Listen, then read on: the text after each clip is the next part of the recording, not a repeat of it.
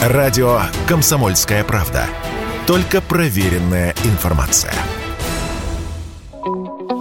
Главное, чтобы работу свою хорошо делали. А яркие прически и тату – личный выбор, и начальство беспокоить не должно. Примерно так решили в авиакомпании S7 и разрешили своим кадровикам нанимать бортпроводников с яркой и необычной внешностью. Разве что пирсинг на открытых частях тела и длинные ногти под запретом. Можно зацепиться и пораниться. Для гражданской авиации, во всяком случае российской, решение революционное. Ведь в большинстве авиакомпаний татуированных претендентов даже на обучение не возьмут, рассказала своим подписчикам стюардесса и видеоблогер Алла Птичка.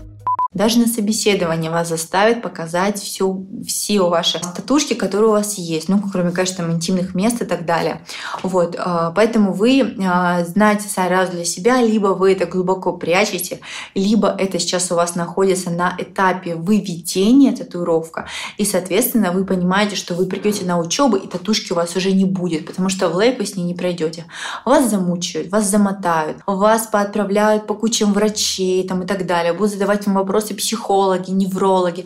Почему ты тут и сделал? Почему на ней изображен дракон? Значит, у тебя какое-то внутреннее такое отношение к жизни, к ребятам. Ой, это какой-то бред такой вообще на самом деле. Да мне было пофиг. Я по, я по пьянке сделал этого дракона, нарисовал себе, тут у меня столько вопросов. Да, вы даже не представляете, сколько может возникнуть вопросов.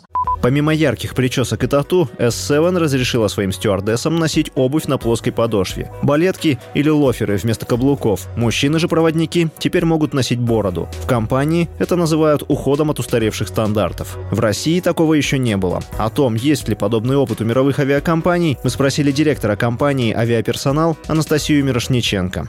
Всем известная Virgin Atlantic э, ранее, еще до пандемии, приняла такое же решение – и также разрешила и татуировки, отсутствие макияжа, и также низкую обувь. Ну, низкая обувь, конечно, отдельная тема, она действительно касается там здоровья, удобства. Татуировки, конечно, касаются в большей степени больше стиля и такого вот позиции к жизни, отношений к жизни, философии. На мой взгляд, мне кажется, больше связано с этим. Я бы не стала в этом искать какой-то смысл рыночный, да. Э, единственное, что, да, конечно, это упрощает процедуру э, частично, может упростить процедуру при отборе, с нехваткой бортпроводников, мол, теперь авиакомпании готовы брать в стюардессы кого угодно, такое решение связано едва ли, добавляет Мирошниченко. Кадров отрасли хватает, и даже квалифицированные опытные специалисты зачастую вынуждены искать работу. Зато теперь они могут набить себе тату на удачу. Как минимум с одним работодателем у них есть шанс. Василий Воронин, Радио «Комсомольская правда».